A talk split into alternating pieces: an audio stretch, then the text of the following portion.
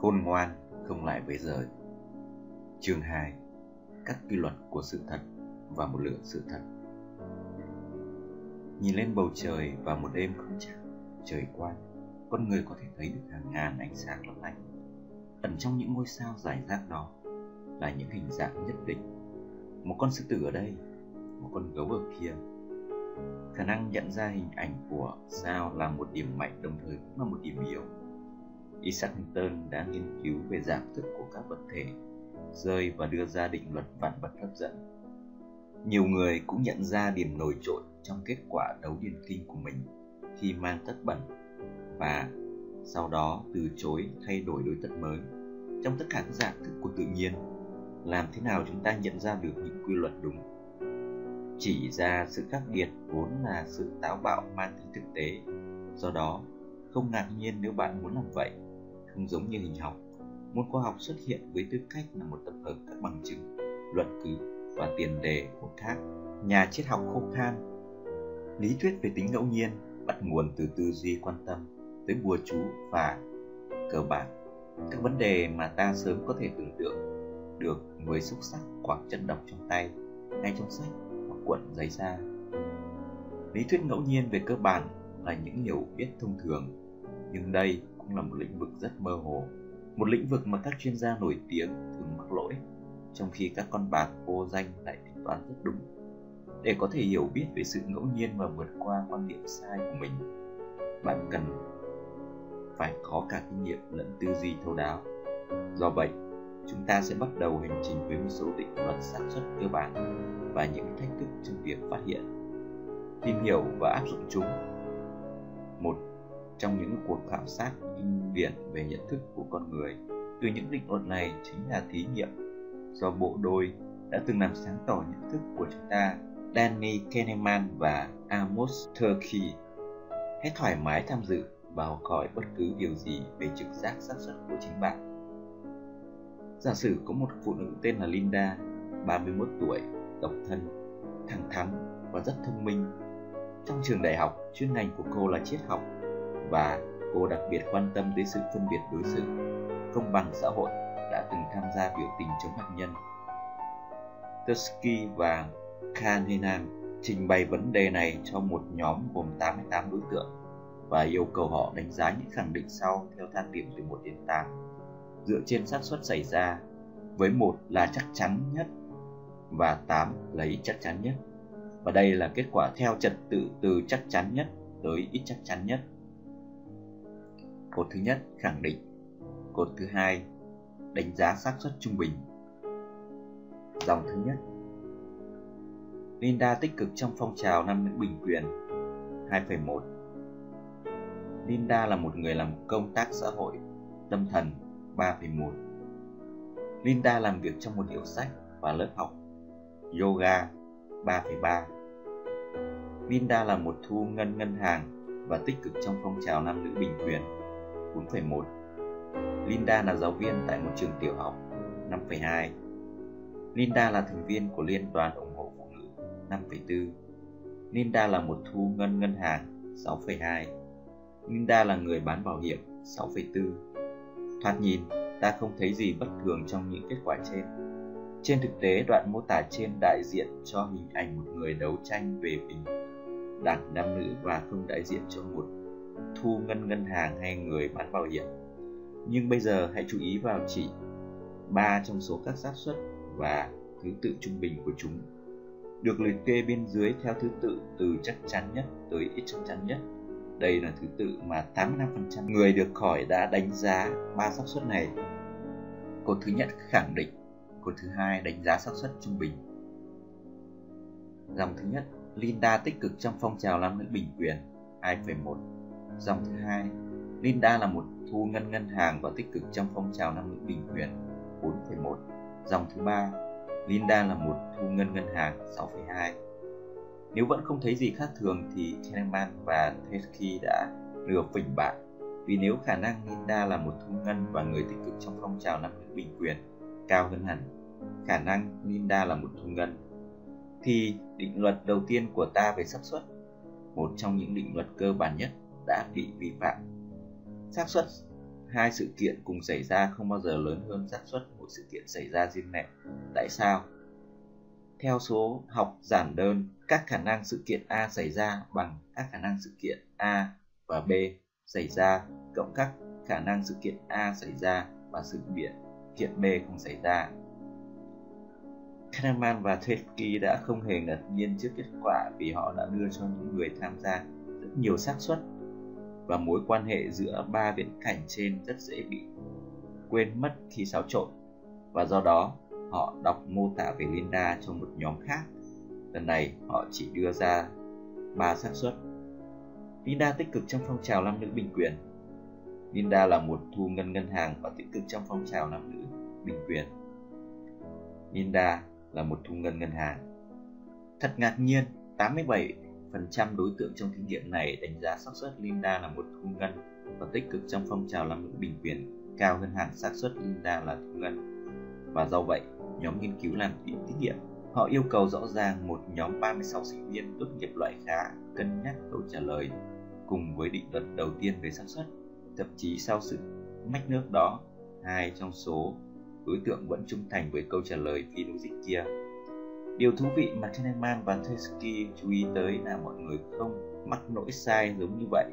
Nếu bạn hỏi các câu hỏi không liên quan tới điều mà họ biết về Linda, ví dụ giả sử Kahneman và Tversky đã hỏi khẳng định nào trong số những khẳng định sau đây là đúng nhất.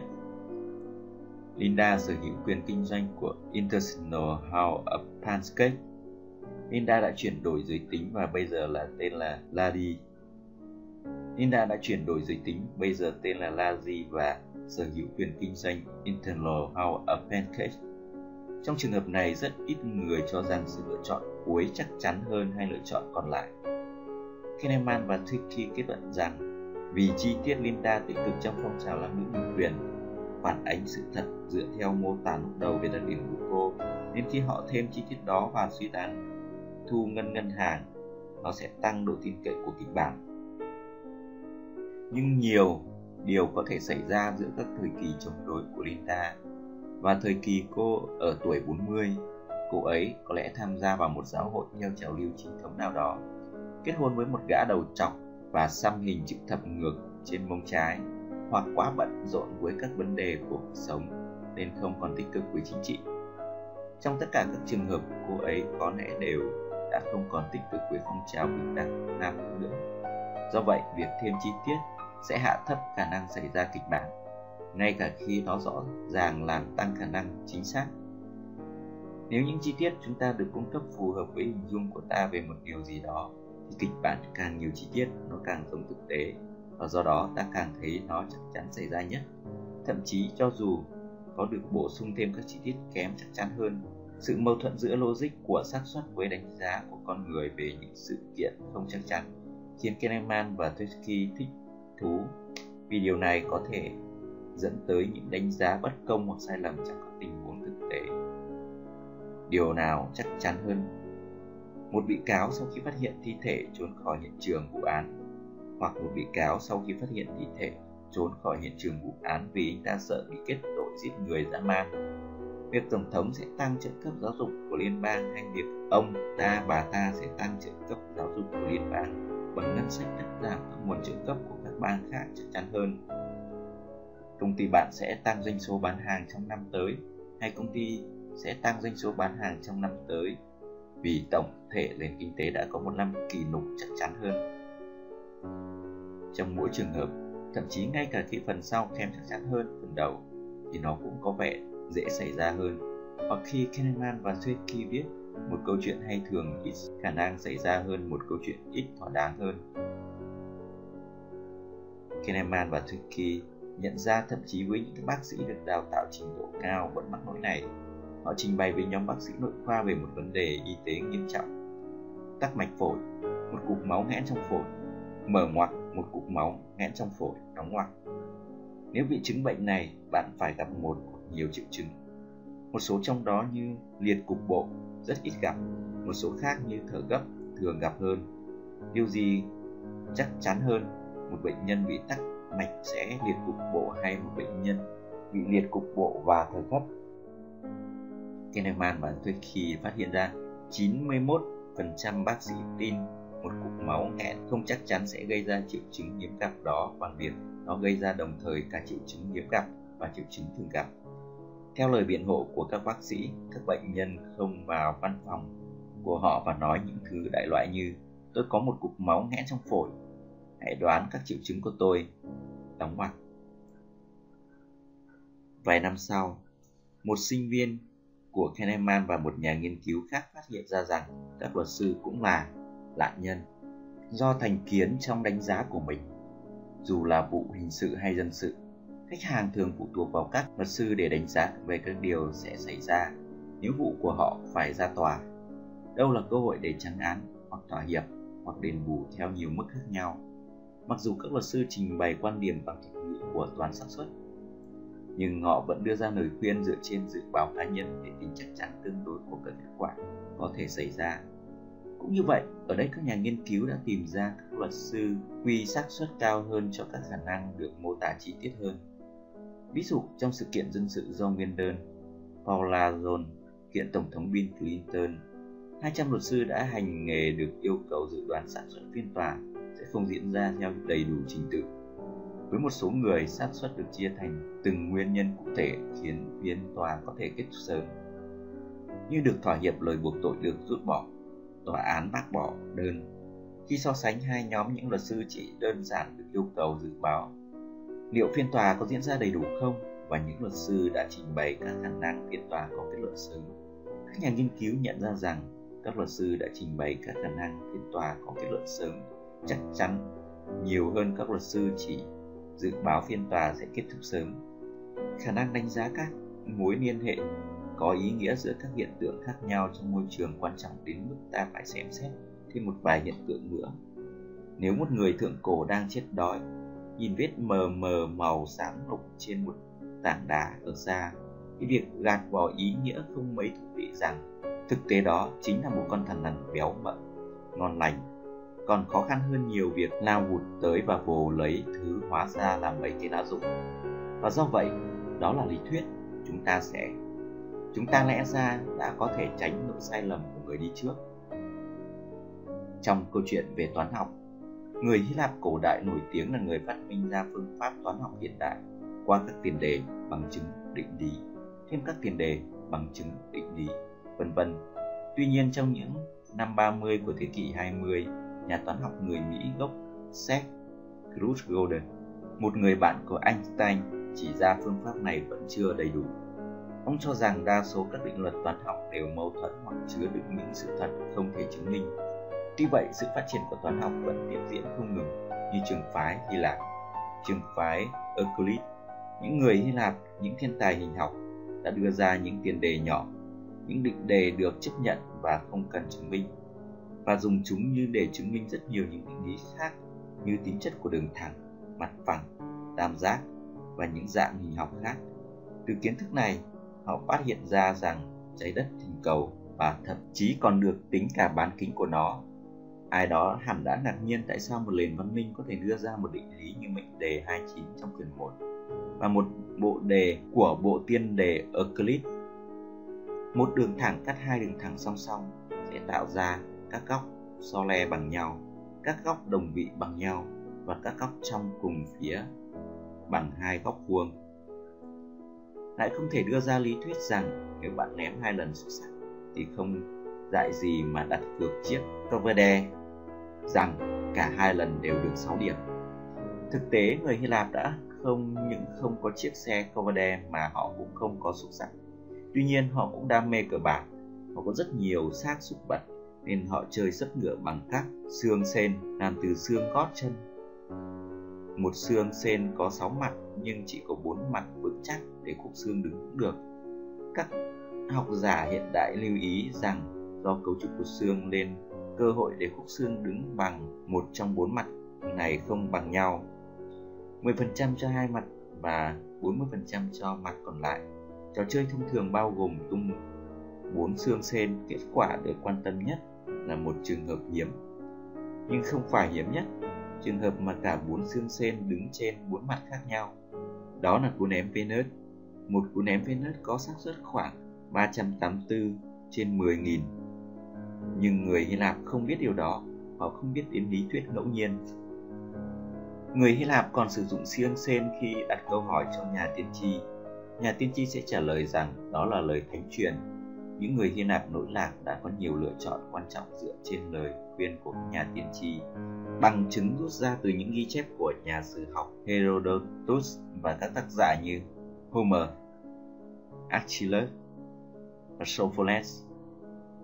Nhưng bất chấp tầm quan trọng của việc tung xương sen trong cờ bạc và tôn giáo, người Hy Lạp không mất công tìm hiểu những quy tắc của các cú ném xương sen.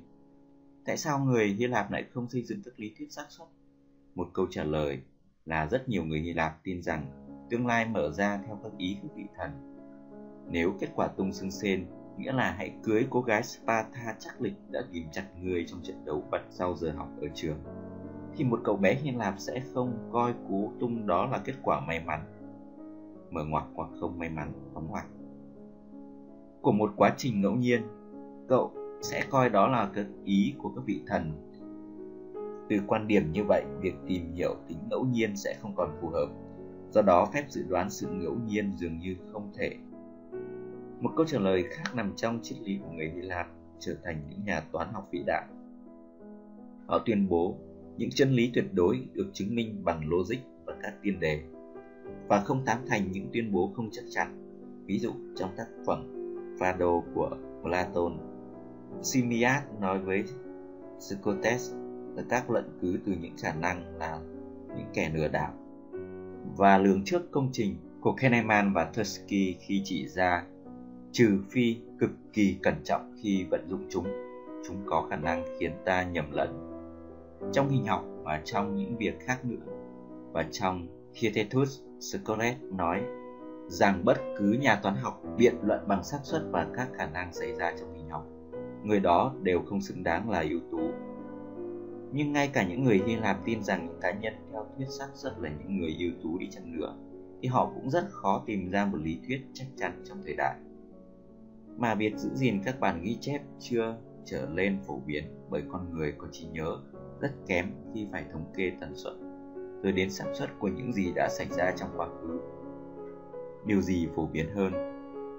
Số lượng từ tiếng Anh có 6 chữ cái và chữ cái thứ năm là N hay số lượng từ tiếng Anh tận cùng bằng in. Đa số người được hỏi chọn nhóm từ tận cùng bằng in. Tại sao? vì từ tận cùng bằng in dễ nghĩ ra hơn các từ có 6 chữ cái có chữ N và chữ cái là chữ cái thứ năm. Nhưng bạn không phải tra từ điển tiếng Anh của Oxford hoặc thậm chí không cần biết cách tính để chứng minh phán đoán trên sai. Nhóm các từ có 6 chữ cái, có chữ cái thứ năm, N bao gồm tất cả những từ có 6 chữ cái tận cùng bằng in. Các nhà tâm lý học gọi nỗi sai này là thành kiến, vốn có bởi khi tái hiện lại quá khứ. Chúng ta đặt ký ức, mở ngoặc, đa phần là ký ức mạnh, đóng ngoặc. Ở tầm quan trọng không thích đáng mà từ đó sẵn sàng triệu hồi nhất. Điều khó hiểu về thành kiến vốn có chính là việc nó âm thầm bóp méo quan điểm về thế giới bằng cách bóp méo nhận thức của ta về các sự kiện và môi trường trong quá khứ. Ví dụ, những người có xu hướng đánh giá quá cao tỷ lệ người vô gia cư bị bệnh thần kinh bởi vì khi họ gặp một người vô gia cư không cư xử bất thường, họ không chú ý và không kể với bạn về một người vô gia cư chẳng có gì đáng lưu ý mà họ gặp. Nhưng khi họ chạm trán với người vô gia cư, dậm chân thình thịch xuống đường và vẫy tay với người bạn tưởng tượng, đồng thời hát hò ầm ĩ họ sẽ nhớ sự việc đó. Nếu có năm hàng dài chờ người thanh toán ở một cửa hàng tạp hóa, thì khả năng bạn chọn xếp hàng tại hàng dài nhất là bao nhiêu? Trừ phi bạn đang bị lời nguyền của một phù thủy hắc ám, câu trả lời là từ 1 đến 5 do vậy, tại sao khi bạn nhìn lại, bạn có cảm giác mình có năng khiếu phi thường trong việc chọn hàng dài nhất? Bởi vì bạn có nhiều thứ quan trọng để quan tâm hơn khi mọi việc diễn ra bình thường. Thế nhưng chắc chắn bạn sẽ ấn tượng khi một phụ nữ trước mặt bạn chỉ có duy nhất một món đồ trong xe đẩy và tranh cãi với tại sao cô ta lại phải trả 1,5 đô la cho một con gà mà cô ta chắc chắn rằng cái miệng ở quầy thịt ghi là 1,49 đô la. Một ví dụ về tác động của thành kiến vốn có tới phán xét qua quyết định của chúng ta là của một bồi thẩm đoàn trong một phiên tòa giảm. Trong nghiên cứu này, bồi thẩm đoàn được cung cấp một lượng chứng cứ buộc tội bằng nhau và bào chữa liên quan tới trường hợp của một lái xe say rượu khi anh ta đâm vào một chiếc xe chở rác. Bẫy đưa ra là một nhóm hội thẩm được cung cấp bằng chứng bào chữa theo kịch bản, nhợt nhạt. Khi được chất vấn thì người chủ xe rác này khẳng định rằng chiếc xe của anh ta rất khó nhìn thấy trong đêm vì nó có màu xám. Một nhóm khác được cung cấp bản sống động của những bằng chứng giống y như vậy. Nhưng khi được chất vấn thì người chủ xe giác khẳng định chiếc xe của anh ta rất khó nhìn thấy trong đêm vì nó có màu xám. Người chủ xe này cũng lưu ý chiếc xe có màu xám bởi vì nó che đi các vết bẩn. Ông muốn gì? Tôi lên tôi lên sơn nó màu hồng. Bằng chứng buộc tội cũng được trình bày theo hai cách. Lần này, bản sống động được trao cho nhóm đầu tiên và bản nhiệt nhạt được trao cho nhóm thứ hai.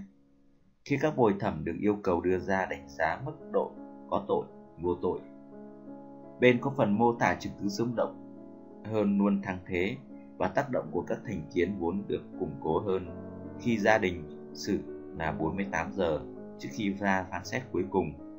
Mở ngoặc có lẽ do thời gian hồi tưởng mất nhiều đóng ngoặc. Bằng cách bóp méo cái nhìn của chúng ta về quá khứ, các thành kiến vốn có làm phức tạp thêm bất cứ nỗ lực tìm hiểu nào. Đó là sự thật đối với những người Hy Lạp cổ. Đó là sự thật đối với những người Hy Lạp cổ đại, cũng như đối với chúng ta nhưng có một trở ngại lớn khác đối với lý thuyết xác suất sơ khai một trở ngại rất thực tế mặc dù xác suất cơ bản chỉ yêu cầu kiến thức số học, người hy lạp không biết về số học, hoặc ít nhất số học dưới dạng dễ dàng sử dụng ví dụ tại athens vào thế kỷ thứ năm trước công nguyên thời kỳ đỉnh cao của nền văn minh hy lạp muốn viết số người ta sử dụng một loại mã chữ cái alphabet 9 chữ cái đầu tiên trong 24 chữ cái của bảng chữ cái Hy Lạp tượng trưng cho những con số từ 1 tới 9.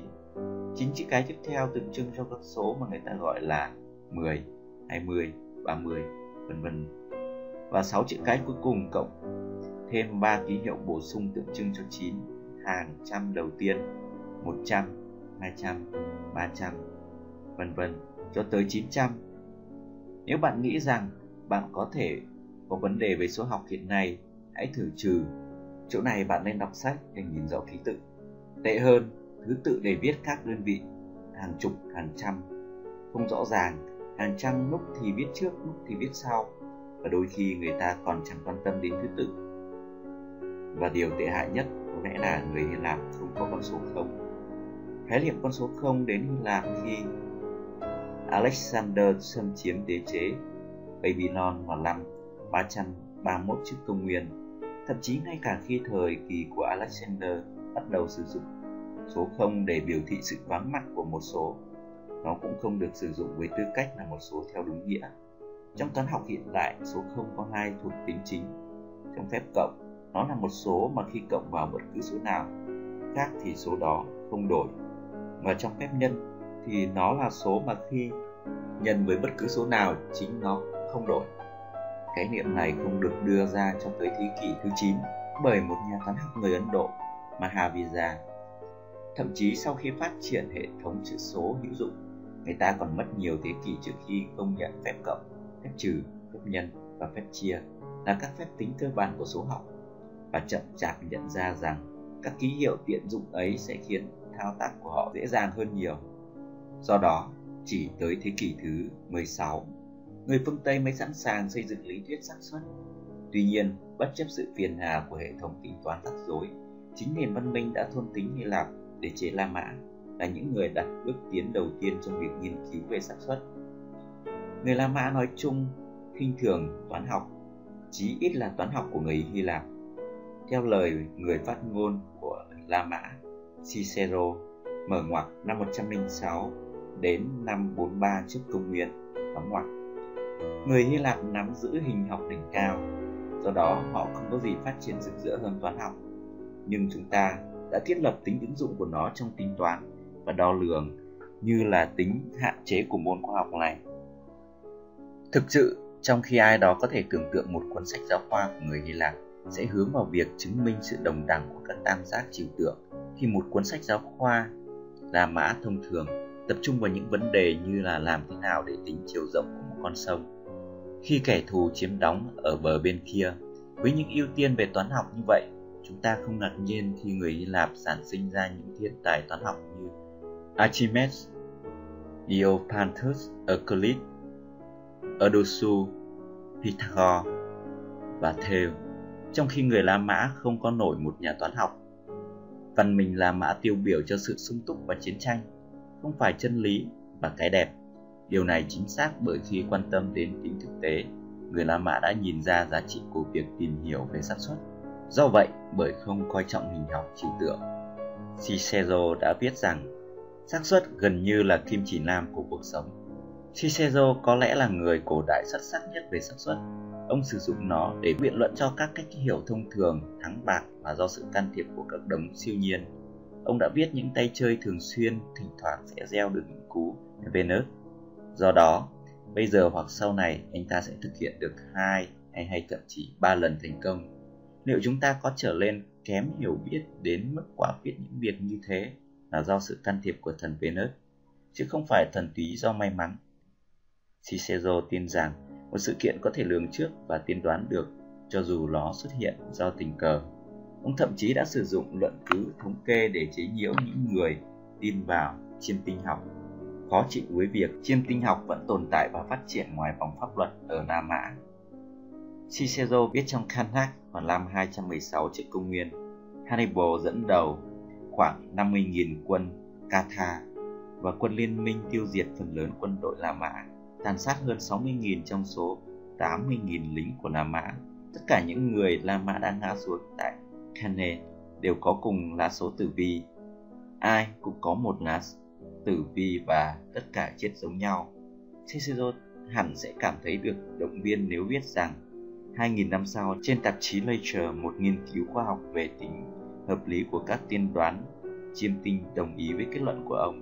Ngược lại, tờ New York Post ngày nay lại khuyên rằng một người có cung nhân mã, tôi phải nhìn nhận các phê bình của một cách khách quan và thực hiện bất cứ thay đổi nào nếu cần thiết. Cuối cùng, di sản quan trọng của Caesar về xác suất chính là thuật ngữ mà ông sử dụng. Versopal Bilit đó là khởi nguồn của thuật ngữ mà chúng ta sử dụng ngày nay.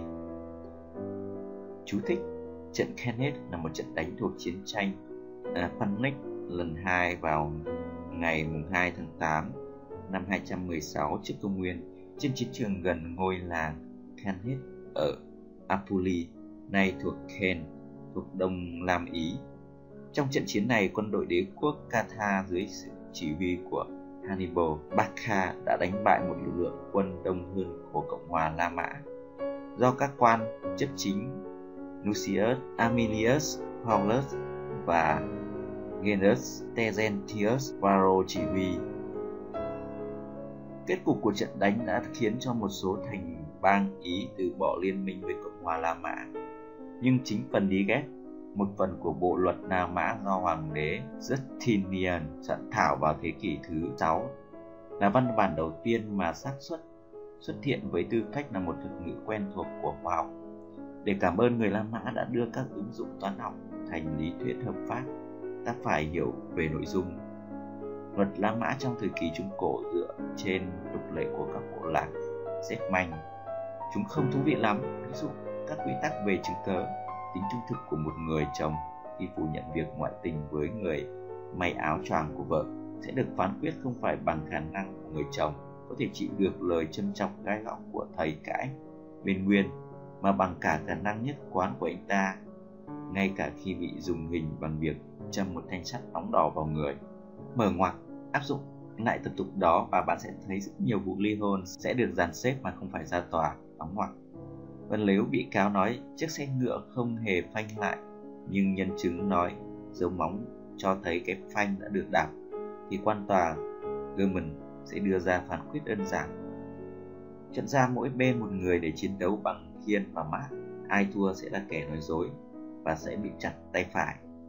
Tuy nhiên cần bổ sung thêm với thực tiễn của bộ lạc chiến đấu người La Mã, kiếm tìm trong tính xác tính chính xác của toán học một phương pháp khắc phục những thiếu sót trong đế chế giàn lua và chuyên quyền của mình nhìn vào bối cảnh quan điểm của người La Mã về công lý sử dụng những thuật ngữ rất tiến bộ. Họ nhận ra những chứng cớ bằng chứng thường xung đột nhau và cách tốt nhất để giải quyết xung đột đó là lượng hóa sự không chắc chắn có thể xảy ra. Người La Mã đưa ra khái niệm minh chứng nửa vời về để áp dụng vào trường hợp mà không có lý do thuyết phục để tin hay không tin vào những bằng chứng hoặc chứng cớ. Trong một số trường hợp, bằng chứng của bản án La Mã bao gồm các mức độ chứng minh. Nhưng trong một sắc lệnh nhà thờ, một giám mục sẽ không bị kết tội nếu không có 72 nhân chứng. Một hồng y giáo chủ sẽ không bị kết tội nếu không có 44 nhân chứng. Một người trợ tế của thành Rome sẽ không bị tiết tội nếu không có 36 nhân chứng. Một phó trợ tế thầy dòng, thầy phù thủy, giáo sĩ hoặc những người giữ cửa sẽ không bị kết tội nếu không có 7 nhân chứng. Để bị kết án theo quy định đó, bạn sẽ vừa phải nhận tội vừa phải mời gọi người làm chứng cho mình. Tuy nhiên, việc công nhận xác suất sự thật trong bằng chứng có thể thay đổi và các quy định kết hợp khả năng xảy ra một sự khởi đầu. Và chính tại một nơi nào đó của thành Rome cổ đại, hệ thống các quy định dựa trên xác suất đã xuất hiện đầu tiên. Rất không may, rất khó đạt được những trình độ linh hoạt về lượng khi bạn đang ở giai đoạn từ thế kỷ thứ 8 cho tới thế kỷ thứ 14. Mặc dù luật Nam Mã đã có sự cấu kết kết hợp pháp và hợp lý, ở đây vẫn thiếu tính hiệu quả toán học. Ví dụ trong luật Nam Mã, hai minh chứng lửa vời sẽ hợp thành một minh chứng đầy đủ. Điều này nghe có vẻ hợp lý với những ai không quen tư duy định lượng, nhưng với những người đã quen với các phân số thời nay, có thể đặt câu hỏi nếu hai chứng minh nửa vời bằng một sự chắc chắn tuyệt đối vậy ba chứng minh nửa vời thì sẽ cho ta điều gì?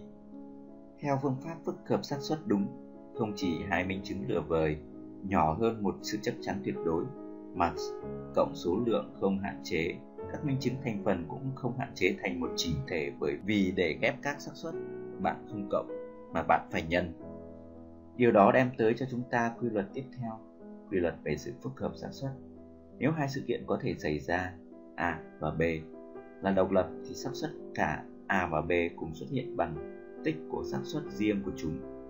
Giả sử một người đã kết hôn có thể ly dị trung bình một lần trong tổng số 50 cơ hội mỗi năm.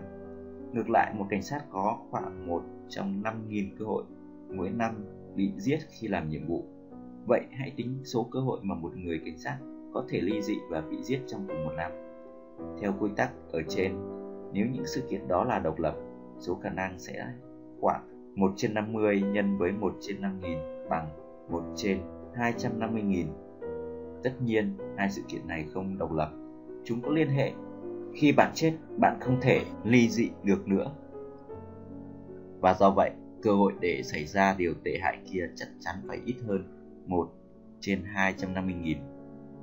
Tại sao lại nhân thay vì cộng? Giả sử bạn là một bộ bài từ những bức hình của 100 anh chàng bạn đã từng gặp gỡ qua dịch vụ hẹn hò trên mạng.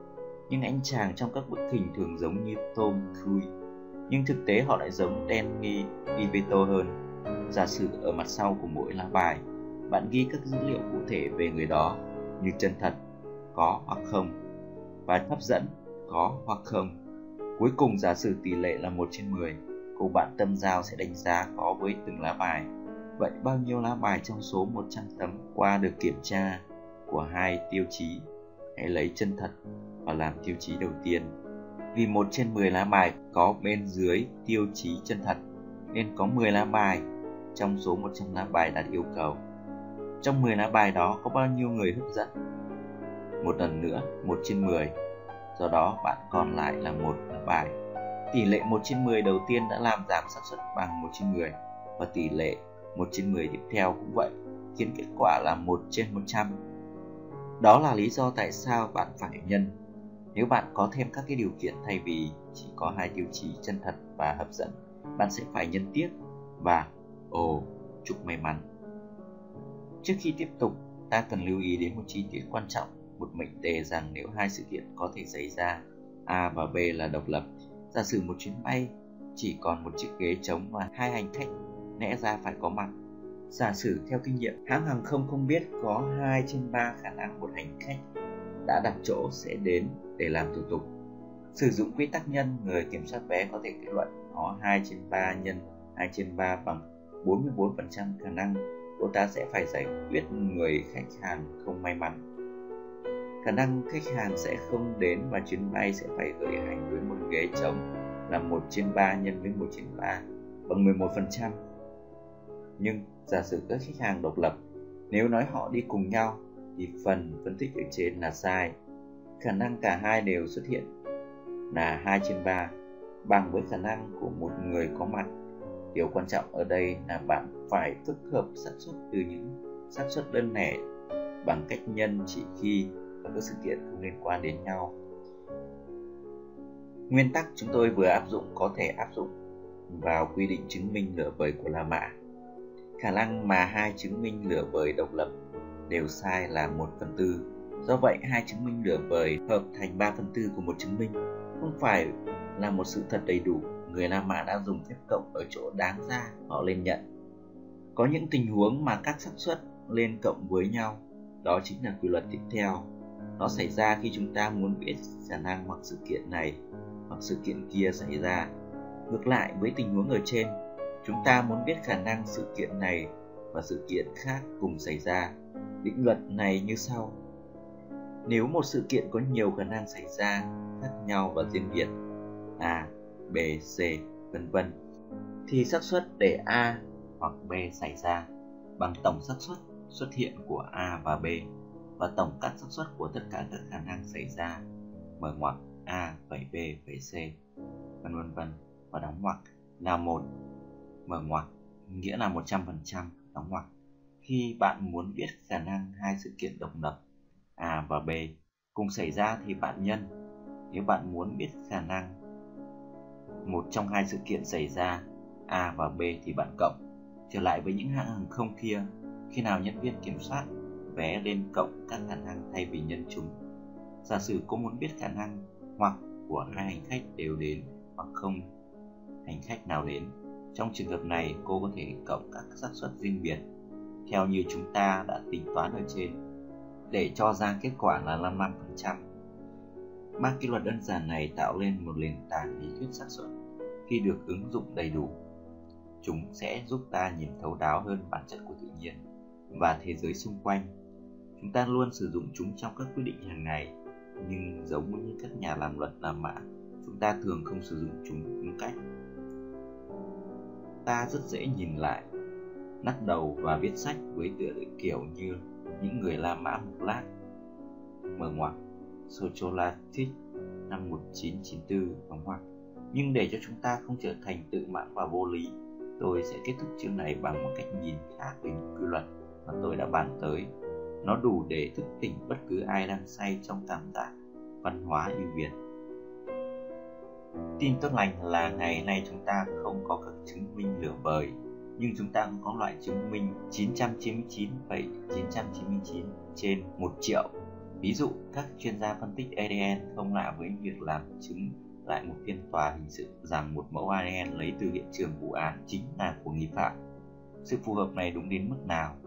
Khi cứ chứng ADN đầu tiên được đưa ra, rất nhiều chuyên gia chứng nhận các kết quả dương tính sai lầm không thể xảy ra trong xét nghiệm ADN Ngày nay, các chuyên gia ADN thường chứng nhận rằng khả năng một người ngẫu nhiên nào đó phù hợp với mẫu thử của tội phạm thấp hơn một trên 1 triệu hoặc 1 trên 1 tỷ. Với những cái trường hợp ngoại lệ đó, ta khó có thể trách bồi thẩm đoàn vì đã vứt chiếc chìa khóa quan trọng đi. Nhưng còn một thống kê khác khi không phải của bồi thẩm đoàn, người có liên quan tới số liệu sai mà phòng thí nghiệm đưa ra, ví dụ như khi thu thập và xử lý mẫu do vô ý trộn lẫn hoặc cháo lẫn các mẫu hoặc đọc nhầm hoặc đọc sai kết quả thử nỗi sai thường hiếm nhưng không hiếm như là một sự phù hợp ngẫu nhiên. Phòng thí nghiệm tội phạm Finlandia vừa nhận rằng họ đã bị cháo mẫu thử của các đơn vị và nạn nhân trong một vụ cưỡng hiếp. Và một hãng xét nghiệm có tên là Cellmark Diagnostics đã thừa nhận rằng một nỗi tương tự. Không may, quyền lực của thống kê về ADN được đưa ra trước một phiên tòa ở Oklahoma đã khiến tòa kết tội một người đàn ông tên là Timothy Durham tới hơn 3.100 năm tù, dù 11 nhân chứng đã gặp anh ở bang khác tại một thời điểm xảy ra án mạng. Hóa ra trong phân tích, lần đầu phòng thí nghiệm đã không thể tách hoàn toàn ADN của tội phạm và nạn nhân trong một dung dịch thử. và sự kết hợp giữa ADN của tội phạm và nạn nhân đã đem lại một kết quả dương tính khi so sánh ADN của Durham. Ngân thử sau này đã phát hiện ra sai lầm đó và Durham được thả sau khi đã ở tù gần 4 năm. Tỷ lệ các lỗi sai do nguyên nhân từ con người rất khác nhau nhưng nhiều chuyên gia đánh giá nó ở khoảng 1%. Tuy nhiên, vì tỷ lệ lỗi sai ở nhiều phòng thí nghiệm chưa bao giờ được xem xét, nên tòa án thường không cho phép chứng cứ thực tế thống kê tổng thể này. Thậm chí nếu tòa án cho phép chứng minh kết quả dương tính sai, thì bồi thẩm đoàn làm thế nào để đánh giá? Đa số bồi thẩm đoàn cho rằng trong hai lỗi sai, một trên một tỷ xác suất tình cờ trùng hợp và một trên 100 xác suất sai lầm do lỗi của phòng thí nghiệm. Tỷ lệ sai sót tổng thể phải đâu đó ở giữa, cứ cho là một trên 500 triệu. Đa số các bồi thẩm đoàn không còn nghi ngờ gì nhưng sử dụng các quy luật xác suất chúng ta có câu trả lời rất khác anh nghĩ rằng do cả hai loại lỗi sai đều không chắc chắn chúng ta có thể lờ đi khả năng đồng thời có cả lỗi sai tình cờ trùng hợp và lỗi sai của phòng thí nghiệm do đó chúng ta đi tìm xác suất nỗi này hoặc nỗi kia xảy ra. Chúng ta dùng các quy tắc cộng xác suất này xảy ra nội phòng thí nghiệm.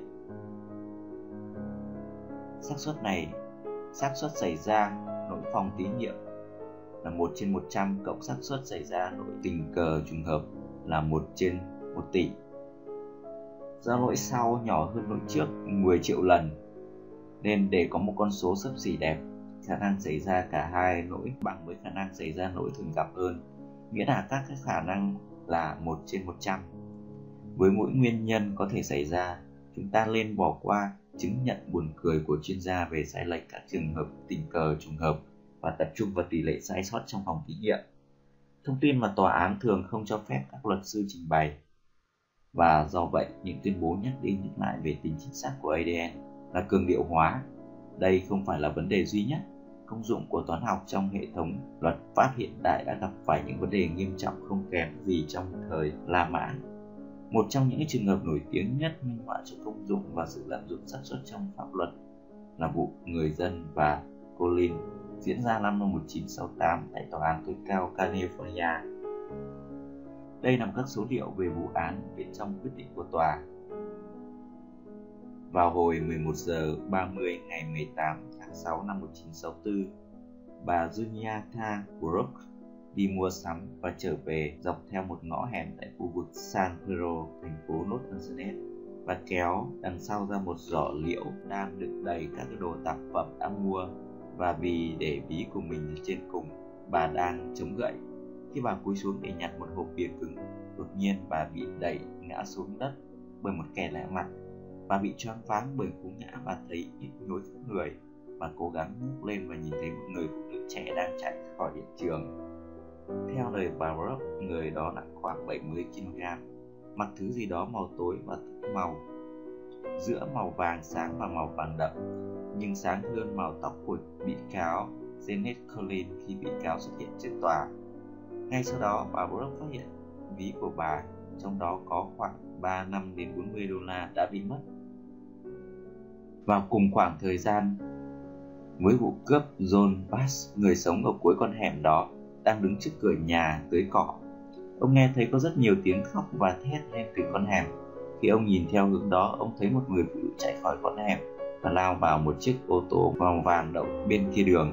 Ông không nhận dạng được chiếc xe, chiếc xe nổ máy lập tức và vượt qua các phương tiện đang đổ khác trên con hẻm nên nó băng qua ông bạn chỉ cách 2 mét. Do đó ông nhìn thấy một người đàn ông da đen đang lái xe, để ria và dâu quay nón. Rất nhiều nhân chứng khác mô tả chiếc xe màu vàng, nóc màu trắng nhạt hoặc màu vàng với nóc màu trắng bò trứng. Chiếc xe còn lại được mô tả kích cỡ từ trung bình tới lớn một vài ngày sau sự việc ở Los Angeles, cảnh sát phát hiện ra một chiếc xe Lincoln màu vàng có nóc màu trắng nhạt đỗ trước cửa nhà bị cáo và nói chuyện với họ.